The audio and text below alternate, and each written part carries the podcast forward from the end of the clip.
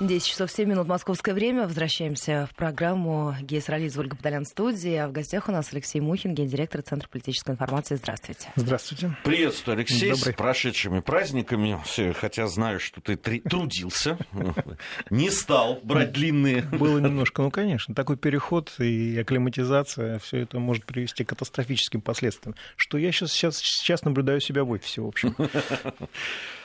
А, хотим обсудить с тобой прежде всего, сегодня в первом часе, там, с 7 утра по московскому времени, говорили о заявлении, экстренном заявлении, которое сделал Трамп, а, президент США, он выступил с телеобращением к нации, на фоне политического кризиса, который э, возник из-за нежелания его политических противников, демократов, и, кстати, не только демократов. Кто этот мощный старик? Отец американской демократии. демократии. Не совсем считают некоторые политики американские, особенно из демократов. Вот. Э, не хотят они одобрить финансовое строительство стены на границе с Мексикой, причем Трамп сказал уже, что готов пойти на уступки не из бетона сделать, а из там, каких-то железных конструкций. Нет, нет, там дизайн очень интересный, он очень, на самом деле, симпатичный. Я думаю, именно этим тоже хотели купить. Дизайнерская работа, все дела. Ну, ну правда, да, действительно. У Трампа это... Он маниакально выполняет свои предвыборные обещания кроме одного дружить с Россией. Вот, вот я вот, говорил, к сожалению, да, да, да, да. Ну, вот, стена будет строиться за американский счет, а не за мексиканский. Ну, потому что мексиканцы сказали, зачем нам это надо строить их? Хотите, стройте, да.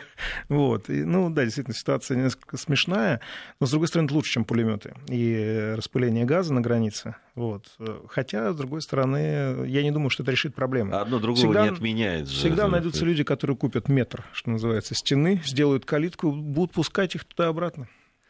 Не, ну, да, здесь вот мне, мне любопытно как раз вот эта маниакальность, с которой действительно это противостояние стоит. А, оно на мой взгляд, как раз э, не в области финансирования или нефинансирования этой стены. Она, в обла... она, да, в области идеологии. Это как раз вот я говорил о расколе между в американском обществе, и это, на мой взгляд, еще один маркер такой вот этого раскола. То есть э, здесь, то есть вещь принципиальная для э, Трампа поставить эту стену, хотя понятно, что она не решит всех проблем. Э, он там сегодня цифрами завалил э, обывателя американского, сколько среди мигрантов, да, какая преступность, сколько наркотиков там и так далее. Но вот как раз эти цифры-то, если изменятся, то, ну, значение их будет минимальное. Все, я... Свято место пусто не бывает, как да. известно. Если мексиканская мафия уйдет, придет какая-нибудь другая. Какая-нибудь другая, или там та же мексиканская, ну, там, по тоннелям там, или да. еще как-то, но придет. Э, вопрос-то не в том, что действительно принципиально изменит эта ситуация или нет. Так же, как и для демократов, и не только, кстати, демократов, которые выступают против стены, как некого символа. Да, совершенно верно. Это символическое значение, оно имеет политтехнологический подтекст.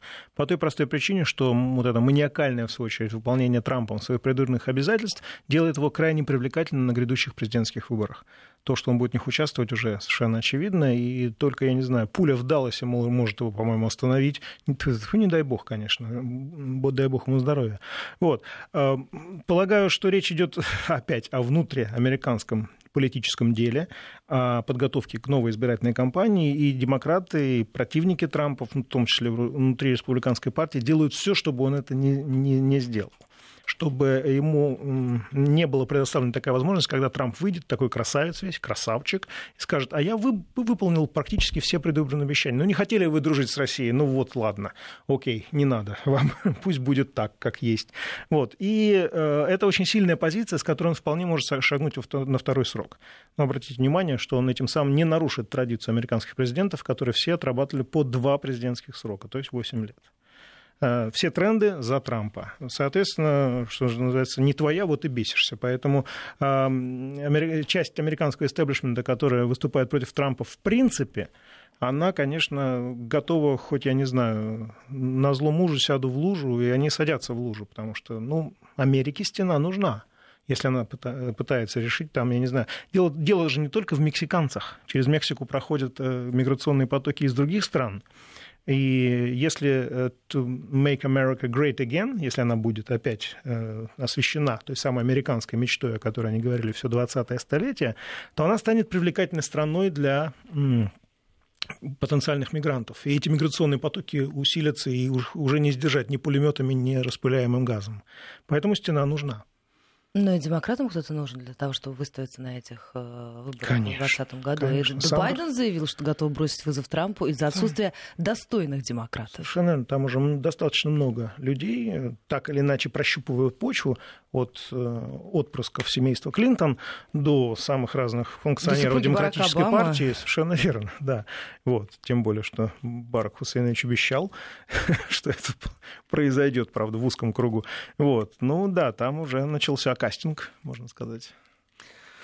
Ну, не знаю, не опаздывают ли они одно, одно только все-таки не, не так много. Трамп их завораживает, с другой стороны, потому что действительно человек-танк, который выполняет свое предвыборное обещание, чем э, завоевывает симпатии американского общества. Но мы-то знаем, что американская избирательная система не подразумевает как раз учет интересов американского общества, хотя э, вот прошедшие выборы показали, что чудеса случаются.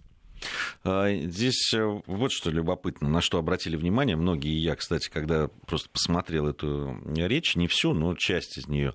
А, Трамп, э, я говорил уже об этом тоже в первом часе нашем, он выступал не, не так, как обычно вот не было его такой агрессивной манеры, да, такой, да, там, театральной. Он такой, скорее, э, с пониманием и даже там каким-то... Технологи с, с ним работают, С сожалением каким-то выступал. То есть он... он заматерел уже за это время, когда был президентом. Это видно, Трамп избирательной кампании, когда он скромно стоял в углу а, павильона, где велись дебаты, и Трамп сейчас это два разных человека, де-факто. Но надо сказать, что вот вся его аргументация и направленность, она понятна. Он всегда работает все-таки со своей аудиторией, со своими э, избирателями и как раз закрепляет вот их. Э, он не столько лезет да, на, на поле противников. Давайте откроем маленький секрет. Трамп хочет остаться президентом США, который оставит, в свою очередь, след в истории. И меня это несколько пугает, потому что каждый президент Соединенных Штатов Америки так или иначе начинал какую-нибудь войну, а то и две. Вот, были такие президенты в истории Соединенных Штатов Америки. Причем таких хороших, нормальных, с жертвами и все такое. Вот, Трамп свои попытки делает. Помните эту матерь всех бомб на Афганистан, атака томогавками на Сирию и так далее. То есть попытки он делает. Но удастся это ли сделать или нет, ну, честно говоря, на втором президентском сроке это вполне реально. Может большой... не удержаться. Главное, большой... не давать ему премию мира. Нобелевскую. Да, Потому что это очень стимулирует американских президентов начинать войны, если вы понимаете, о чем ну, я. Тут же большой вопрос по поводу полного ухода США из Сирии. Это невозможно. Ну, давайте будем реалистами. Откуда они когда уходили? Они могут поменять контингент, ротировать. Вот в Европе, например, как они увеличили контингент военный? Это запрещено. Но они просто проводят перманентное учение, и, соответственно, контингент увеличен. Вот вам, пожалуйста. с Сирией... Из любой ситуации можно найти выход. С Сирией, ну, э, на самом деле, похоже со всем, что происходит в других э, частях. Они же уходили Именно. уже из Ирака, уходили да. из Афганистана, несколько да. раз уходили и так далее. А, самое интересное, что они вот после объявления о том, что все, мы все, свою миссию выполнили, всех разгромили, э, и теперь уходим, после этого тут же а, они увеличили количество да. войск в Сирии. Да, потому потому что, ну, как, как очень остроумным заметил наш коллега и друг Дима Куликов, для того, чтобы э, сократить чиновничий аппарат, сначала да. нужно его увеличить для того, чтобы привлечь чиновников, которые будут это, заниматься этим процессом. Самое интересное, что по закону сохранения номенклатуры вот это число увеличения, этот процент, он составляет обычно 10%, кстати, очень, это маниакально, это замечено и очень э, показательная, характерная цифра, он остается. То есть де-факто, когда выясняется, что что когда подходим что к практике, выясняется, что увольнять чиновников настолько дорого, что проще их оставить, переведя на какую-нибудь другую должность. Что, собственно, и происходит? Это закон сохранения номенклатуры, да, к сожалению, это есть факт. Да, и военный в том числе. Э, там же э, говорили о том, что Трамп посмотрев э, да, там, ну, вот на отчеты финансовые по содержанию там, войск, в том числе и в Ираке, э, в, Ираке, и в Афганистане, и потом в Сирии, он просто в ужас пришел. И, а, отчеты? Так, ну, там какие-то отчеты? Не отчеты, цифры. Циферки, циферки посмотрел, да. Циферки, да. Это не отчеты, это, финанс, это называется финансовые запросы, на самом деле, да. Вот, он, как-то пришел в ужас, э, а как, как человек-бизнесмен, и он все время хочет сократить какие-то расходы. Cost-saving. Да. Но он, собственно, впрямую и заявил об этом, что я не очень понимаю, что мы за эти деньги получаем. Но вот начал с того, что увеличил количество. Ну, да. Э, э, я же говорю, он становится все больше и больше похожим на нормального, как natural, нормального американского политика. В Европу перенесемся. В Германии неспокойно. А, в Бремени а, избили главу городского отделения консервативной партии, а, или ее называют крайне правой партии «Альтернатива для Германии» Франка Магница. Его действительно очень э, жестоко избили. Он получил очень тяжелую травму головы, находится в э, госпитале. Нападение вот было совершено 8 января, вчера утром.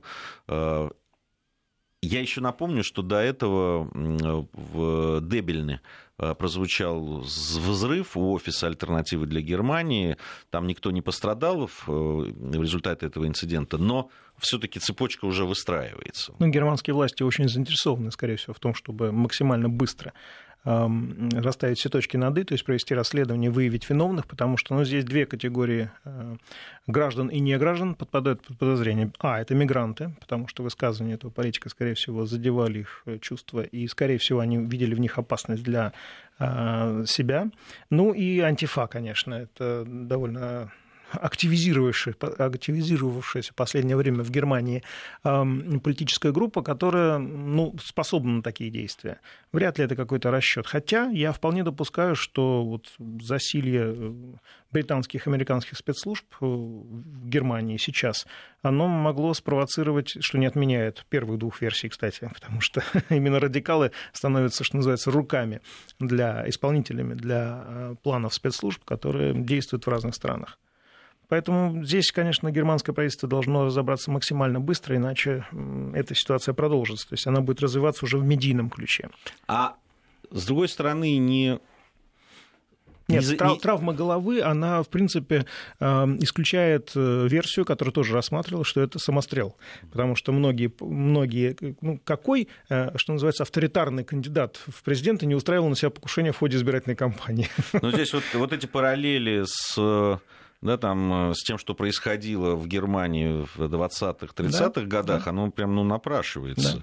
Напрашивается, и как Есть. Алексей, вы остроумно заметили, главное, чтобы не дошло дело до поджога Рейстага. Да. Это, да, потому что мы, мы знаем, обсуждали что... после эфира. Да, да до эфира. Это, это действительно, в общем, э, э, на самом деле вот такая дестабилизация, ну, относительная, конечно, сейчас мы не будем сейчас э, драматизировать, но э, относительно, она вот в ходе очень важных э, событий, которые там с Брекзитом связаны и так далее, они ведь не на руку Германии. Там даже не скорее не Брекзит уже, потому что Брекзит дело решенное, и в Европу уже выстраивается сообразно этому, континентальная Европа, я имею в виду.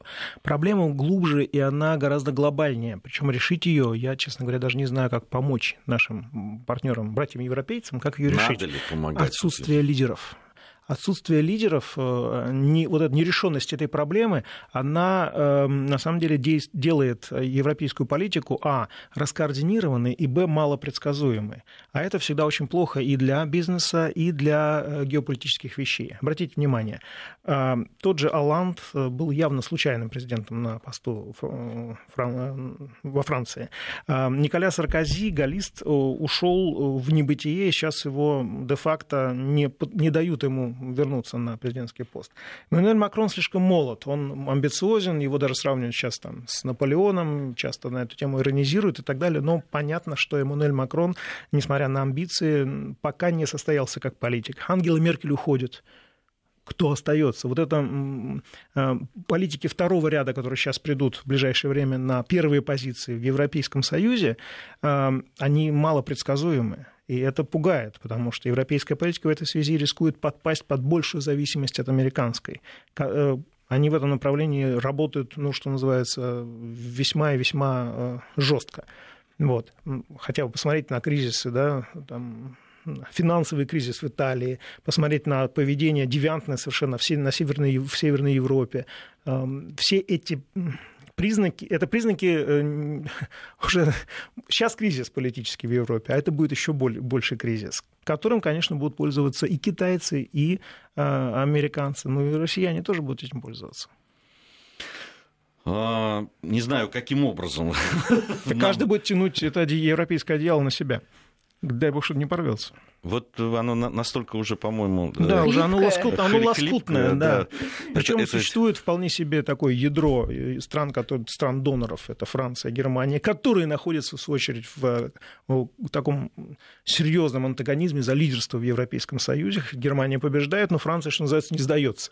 Вот. Хотя 20 век учит нас, что Германия, в конце концов, все равно побеждает. Вот. Существуют э, очень активные, э, так называемые младые европейцы, то есть э, Э, страны Восточной Европы, которые, Польша та же, которая очень хочет быть, э, перехватить, что называется, выпавшая из, Британии, из рук Британии знамя представителей интересов США в Европе, что усиливает ее позиции. Германия всячески подавляет это, э, этот тренд и, естественно, противится ему.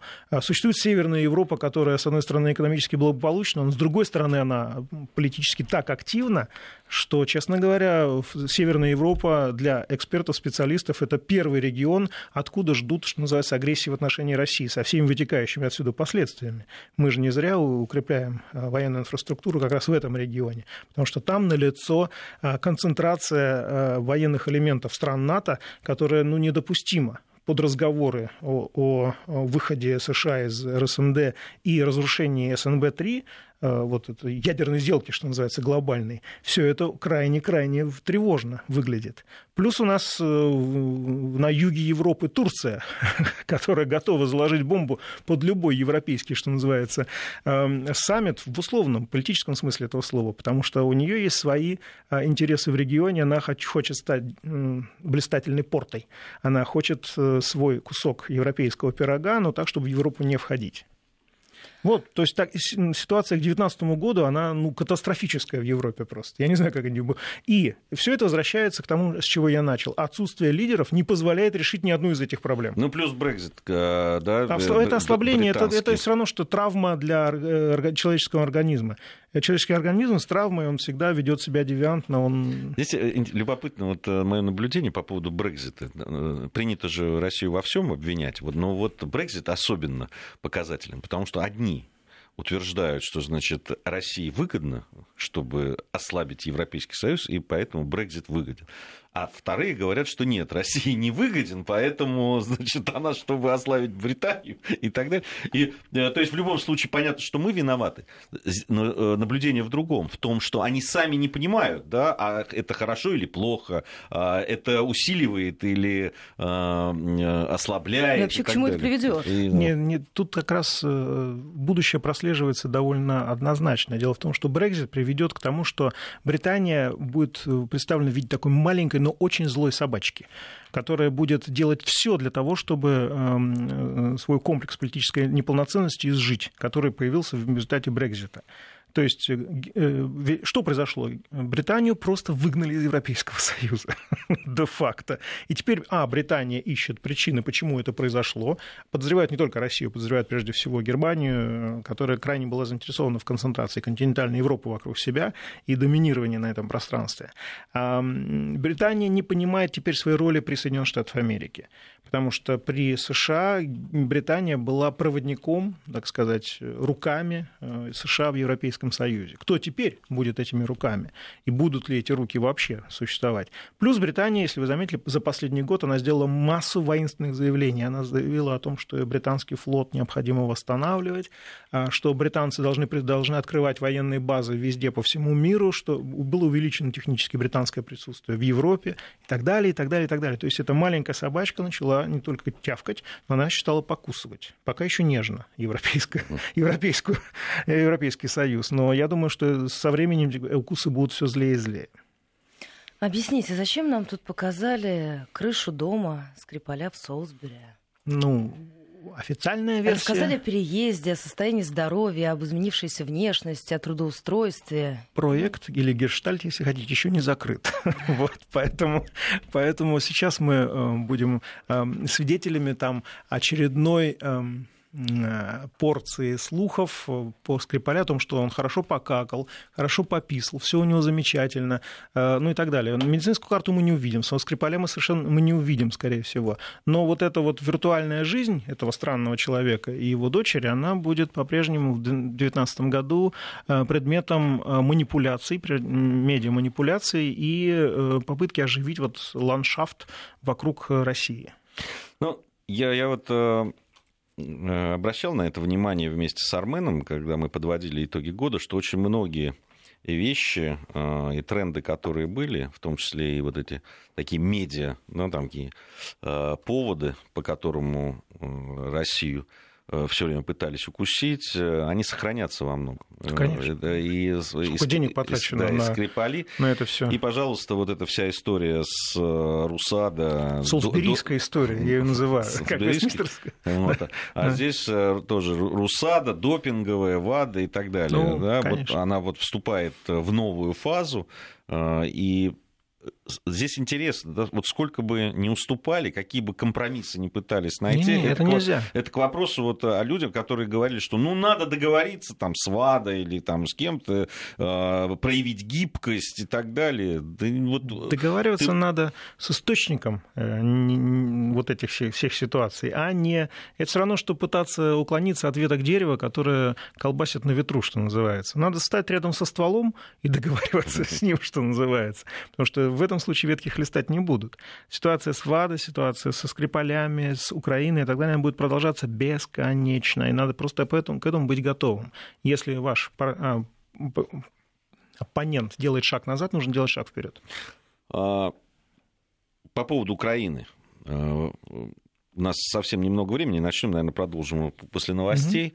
Угу. Но, на твой взгляд, все-таки вот вся история с этим Томасом, неправильно оформленным, там чего-то крас... там. Это, красивая да, история. Туда у, у, уехал обратно, теперь опять надо будет что-то там обещал оформлять. вернуться, да. Да, обещал вернуться и так далее. Она... А вообще текстик надо почитать. Сейчас э, на мой взгляд, немного заменила всю историю для Порошенко прежде всего, историю с того, что происходит сейчас на линии соприкосновения там, на Так Донбассе. войнушку не удалось замутить, поэтому Томас вышел на первую, в первую голову. Вот. Я думаю, что Петр Порошенко сейчас будет изображать из себя... Э, Томас в голову ударил. Том... Вот. Я думаю, что он будет эту тему разгрузчивать в ближайший месяц, но готовить, к сожалению, провокации против России именно в Азовском море. Не зря у нас там появляются американские, британские кораблики постоянно, и я думаю, что это, это же неспроста. Ну да, и, и в Черное море, в да. новый десантный корабль. Нет, ну, тут заявление НАТО о том, что мы должны решить проблему Азовского моря, но есть прямая явная угроза. Ну что, мы должны будем сейчас прерваться. У нас новости середины часа впереди. 5533 Вести, плюс 7903 170 63 63 координаты этого эфира. А Алексей Мухин, гендиректор Центра политической информации у нас в гостях. Сразу после небольшого перерыва вернемся.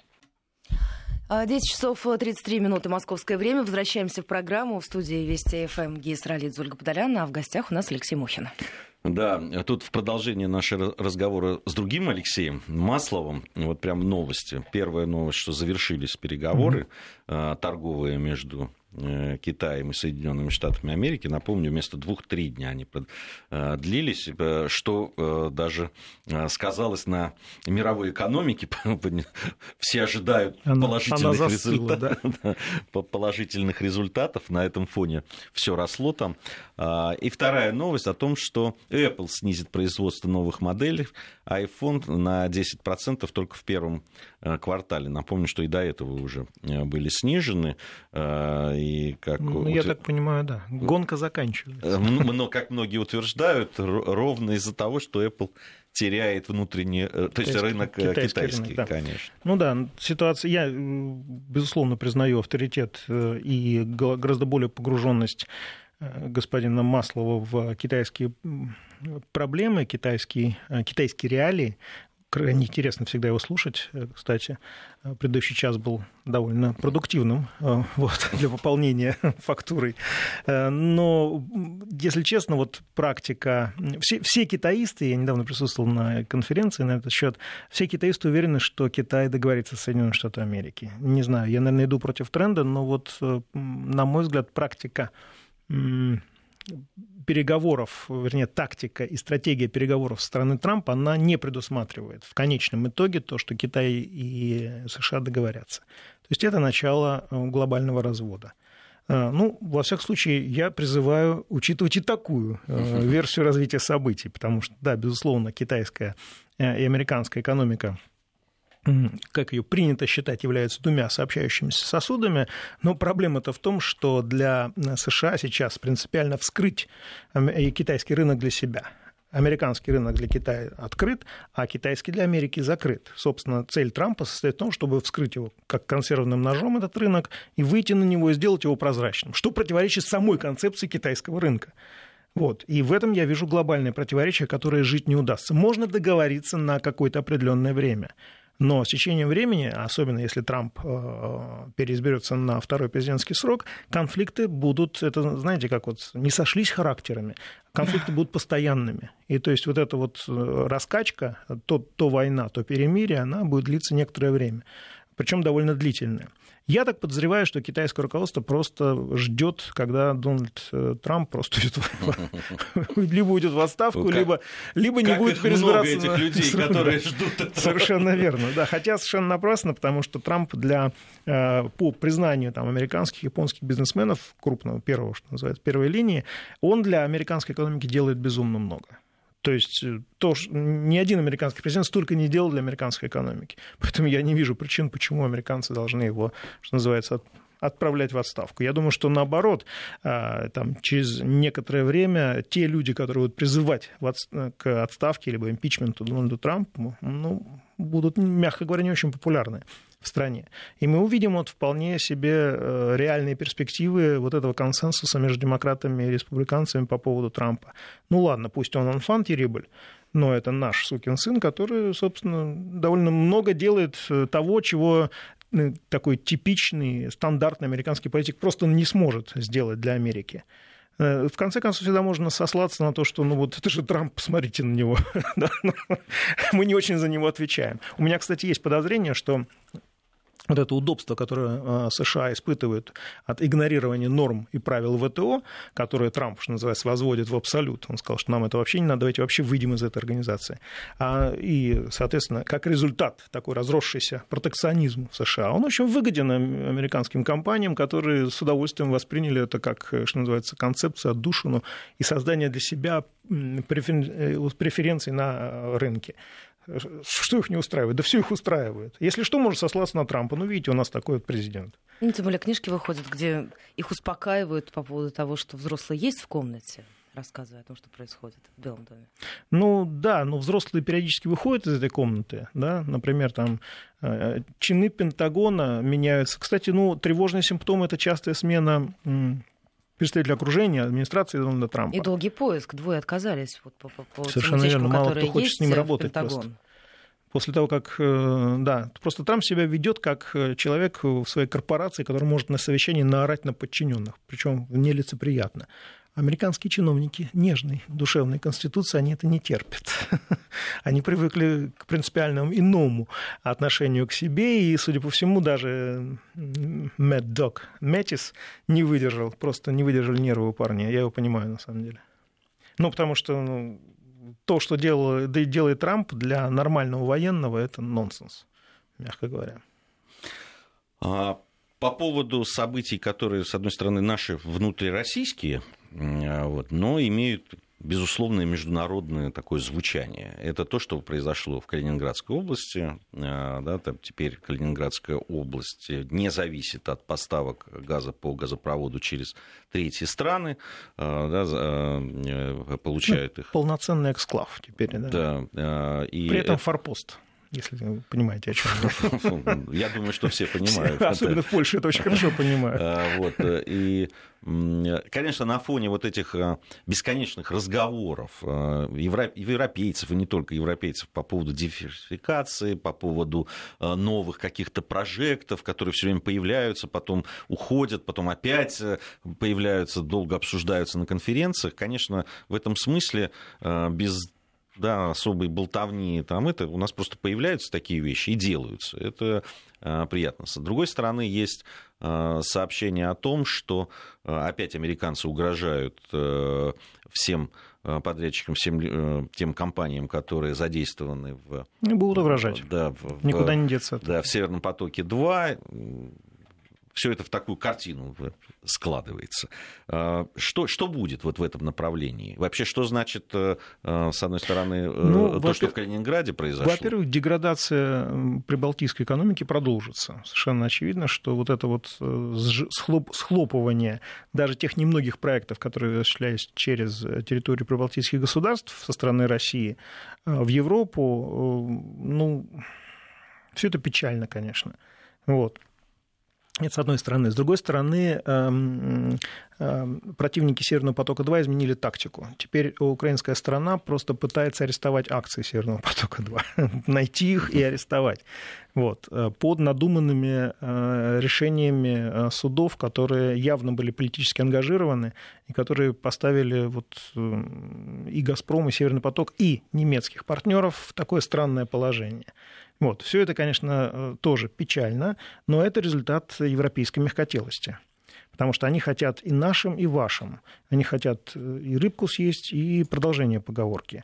Вот. И э, ведь Ангела Меркель обещала закупать американский газ, а, надеявшись, что э, это, так сказать, несколько утишит э, американский жар и пыл, с которым они выступают против потока, Северного потока-2. А мы уже разговариваем с Германией о Северном потоке-3, напомню, кстати. Вот. Но, судя по интенсивности атак на этот проект, договориться не получилось. Это вот, Гия, к вопросу о том, что можно ли договориться. Нельзя. Даже партнеры США, Германия, куда уж дальше, что называется, в партнерском отношении двигаться. И то э, США полностью игнорируют ее национальные интересы. Потому что Северный поток для Германии это крайне важный проект. Это, ну, просто, я не знаю, насколько важный проект. Германия получает уникальные эм, рычаги давления на практически все европейские страны в этой связи. Даже в этой ситуации, что называется, происходит то, что происходит. Э, это очень показательно, это модельное поведение, и, к сожалению, с этим модельным поведением мы будем сталкиваться еще несколько лет.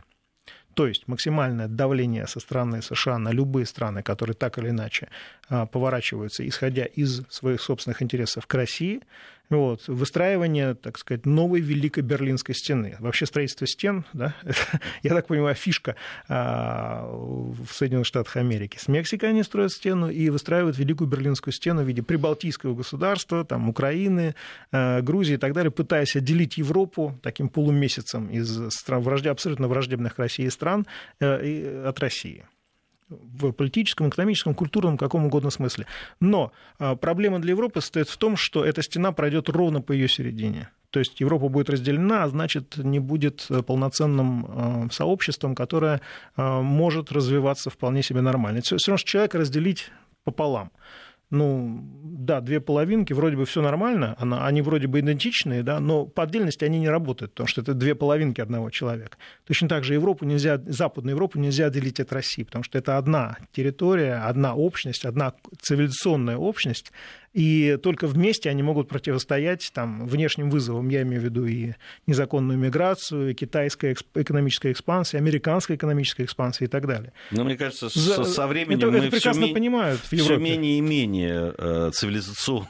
Нет, отнюдь, наоборот. Это на самом деле, чем э, жестче разговор о том, что Россия это не Европа, что Западная Европа противопоставляется России, тем больше, в случае в экспертном сообществе, налаживается связь, потому что европейцы прекрасно понимают, о чем идет речь. Да мне кажется, просто ценности у них меняются. Вот в чем проблема. То есть они-то изначально, наверное, да, я соглашусь. Э, хотя, на мой взгляд, э, Россия это является цивилизацией самой по себе, даже без Западной Европы. Mm-hmm. Да, там, э, ну, это иллюзия. На ну, самом деле, на мой взгляд, на мой быть, взгляд, на мой взгляд. Это, ну, это большой, да, наверное, сложный разговор не на одну программу Конечно, по потому что нам с э, времен Ивана III, Ивана, Ивана IV нам прививаются, что Московия – это Орда, это, там, я не знаю. Не, мы просто очень уникальная этническая общность. Мы можем и в Азии мы себя чувствуем как дома, и в Европе мы себя чувствуем как дома. Более того, мы э, влияем на европейский культурный код самым непосредственным образом. Мы... Безусловно. Не, ну цивилизация, безусловно. Э, одна. Но, да, совершенно верно. Цивилизации могут существа... сосуществовать и привносить одна в другую, но при этом оставаться да, там, самостоятельными. Ну, ладно, не в этом дело.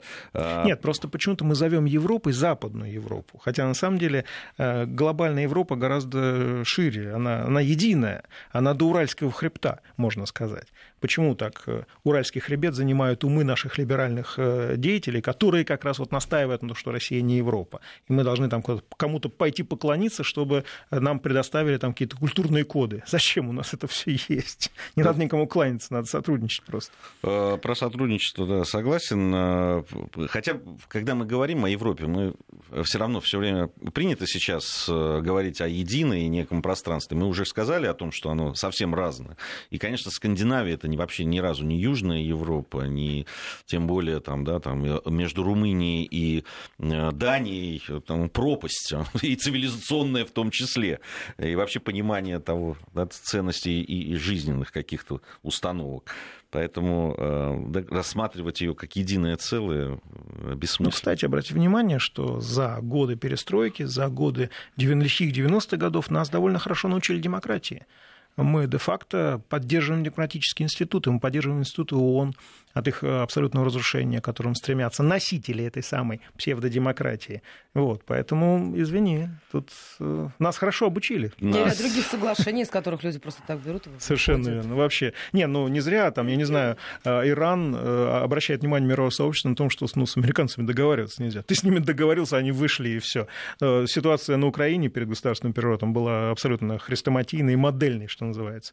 Договорились, все подписали, как только дверь закрылась, сразу предали ребят, ну вы чего? Потому что это было вообще? плохое для нас соглашение. Для ну. кого? Ну, для Европы, Трамп, нет, нет, для Европы такое сообщение. Да, Трамп всегда говорит, это было плохое для нас Для соглашение. Европы это катастрофа была как раз, потому что она на своей, в своем центре, в самом, я не знаю, в сердце Европы получила конфликт, который теперь будет тлеть не, непонятно сколько времени.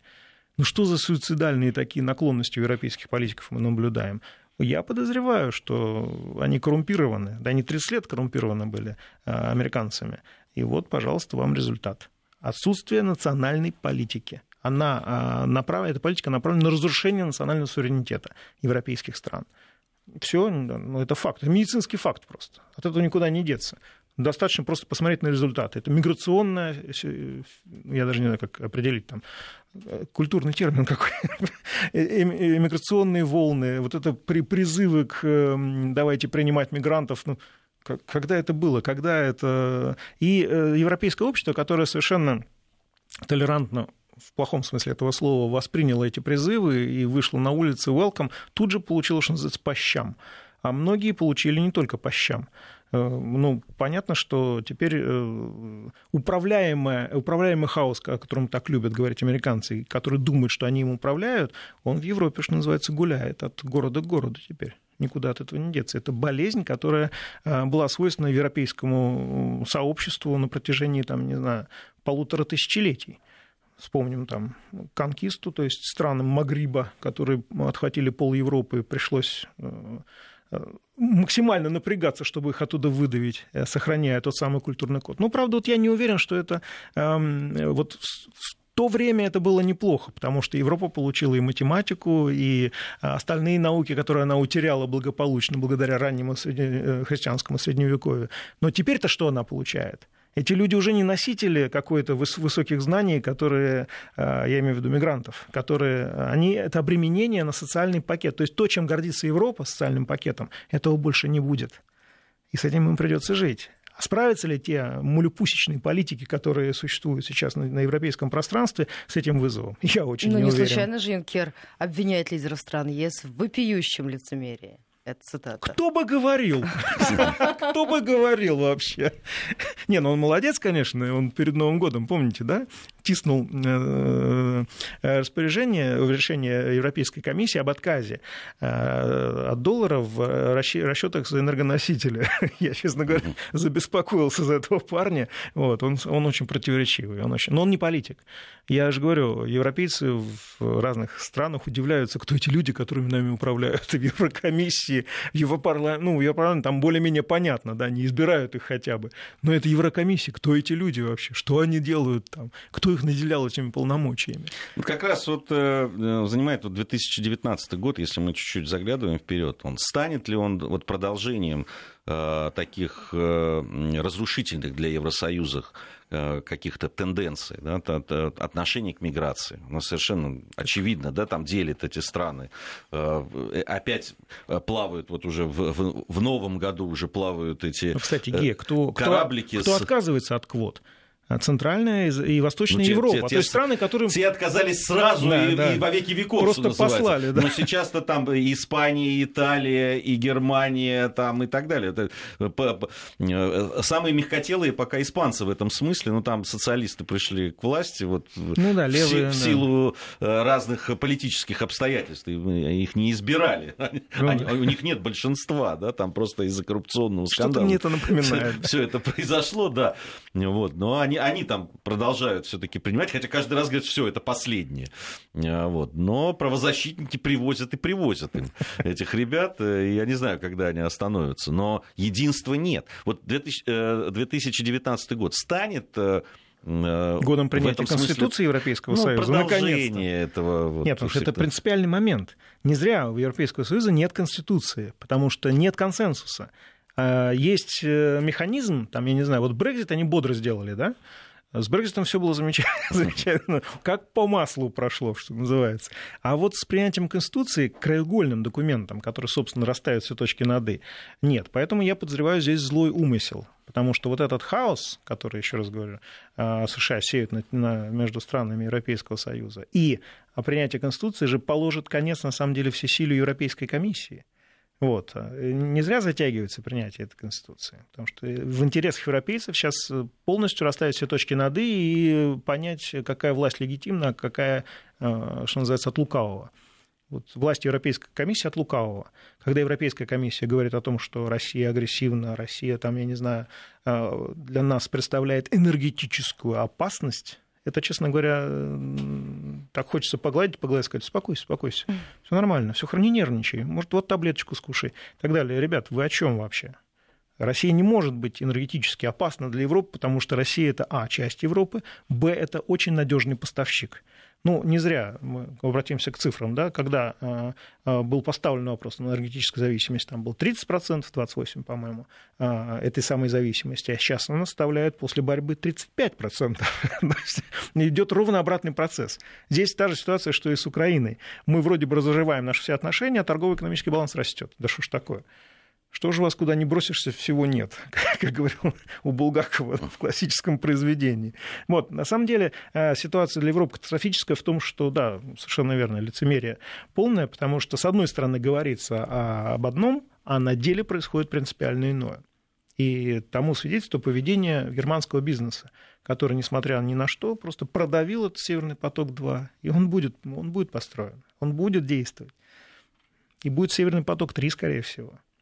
Никуда от этого не деться. Просто Европа, э, находясь в очень сложных политических обстоятельствах, она э, как, как э, такое здоровое молодое дитя, оно развивается, несмотря на то, что мы называем его старушкой Европой, в экономическом смысле она развивается бурно. Ей не, хватит, ей не нужен этот дорогой, ненужный американский газ, ей нужен дешевый российский. Ей нужен газ из Катара, нужен, да. Но вот США сейчас играют в эту игру катарскую, говоря, давайте Россию мы подвинем, а катарский газ, какая хрен редьки не слаще, как какая разница? Но если Европа может себе позволить там, добиваться от России скидок, то от Америки скидок и от Катара она не добьется никогда. И европейцы это понимают. Но, к сожалению, есть и плохие новости. Дело в том, что вот этот иранский проект Европейского Союза, он провалился полностью. Именно из-за поведения США. Сначала они сказали, все, санкции снимаем, заходите на евроиранский рынок ура, ура, побежали э, французские, там, германские компании и так далее, бросив в том числе российскую территорию, побежали в Иран, а пришел Трамп и сказал, нет, сделка плохая, мы возвращаем санкции. Компании остались с голыми нежными местами, потому что места в России уже оказались заняты, а Иран, иранская... Э, нет. Вот, собственно, причина того, что европейцы сейчас так нервно себя ведут по отношению к Трампу и США, состоит именно в этом. Их просто кинули по деньгам. А это, ребята, они не прощают. Это действительно очень чувствительный удар, который был нанесен. Но, я не знаю, Иран вынесет э, вечное, что называется, из этого, или будет вести себя так же по-персидски лицемерно и, ну, мягко говоря, не очень честно по отношению к России, как он вел себя до этого. Не знаю. Спасибо, Спасибо большое. большое за этот разговор. Алексей Мухин был у нас в гостях.